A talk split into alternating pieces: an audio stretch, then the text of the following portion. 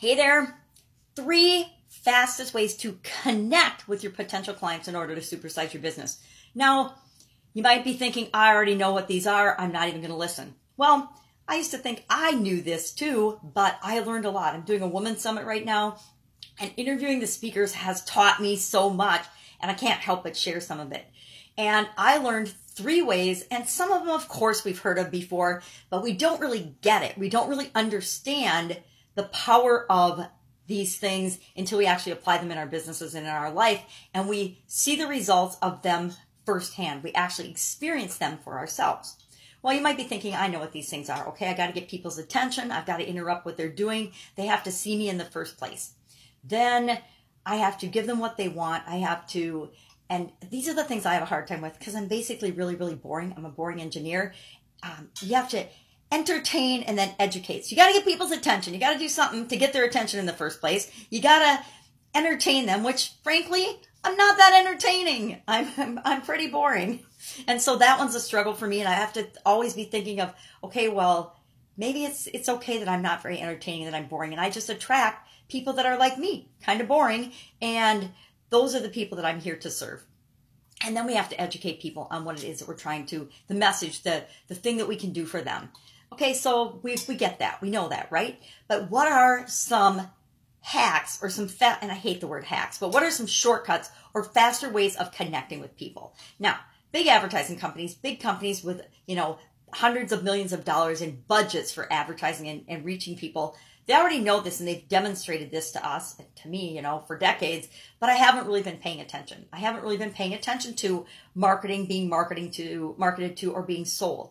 But now that I'm on the other side of that and I'm trying to reach people, I see the importance of these things. So the first one that was really, really an eye opener to me was a, a woman I interviewed by the name of Karina Partis, and she's a composer Okay, a composer. We know I'm talking about music, right? She's a musician and a composer. And what she does is she helps to compose music that instantly connects you to your potential ideal client.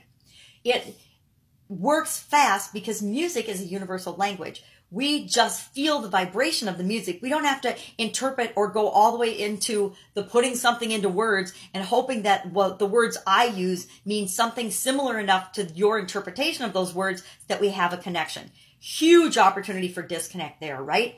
Anytime we're having to use actual words or describe something, that's always, we all see things from our very own perspective. So it's really easy to misunderstand things.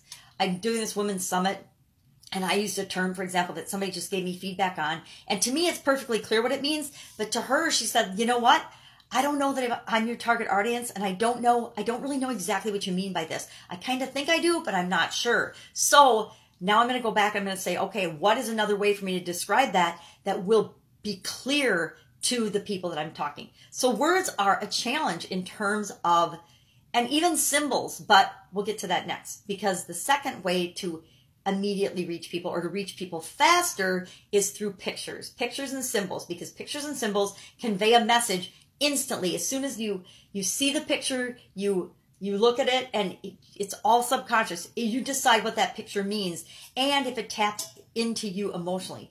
Because the way we connect with people is by tapping in, connecting with them on an emotional level. It's all about emotions. I know, guys, you don't want to hear that. I don't even want to hear it sometimes, but we make all of our decisions, all of the actions that we take are based on our emotions. Now, emotions are not a bad thing. Emotions just are an energetic expression of how we're feeling, but they have energy. And so we need to take into account how do we want to make people feel? What emotions do we want to elicit? When they see this brand or my brand, what do they immediately feel? Not what do they immediately think, what do they immediately feel?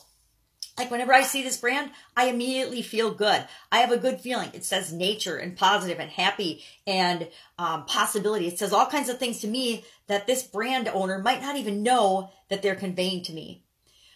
So pictures. So music immediately breaks through and hits people on an emotional level. Think about you're having a bad day and a, a song you love comes on the radio and it instantly loosens the load and helps you let go of some of the heavy bad feelings that you've been having and lightens up and puts you immediately on the course of getting in a better mood. That's how powerful music is. Immediate emotional connection to people.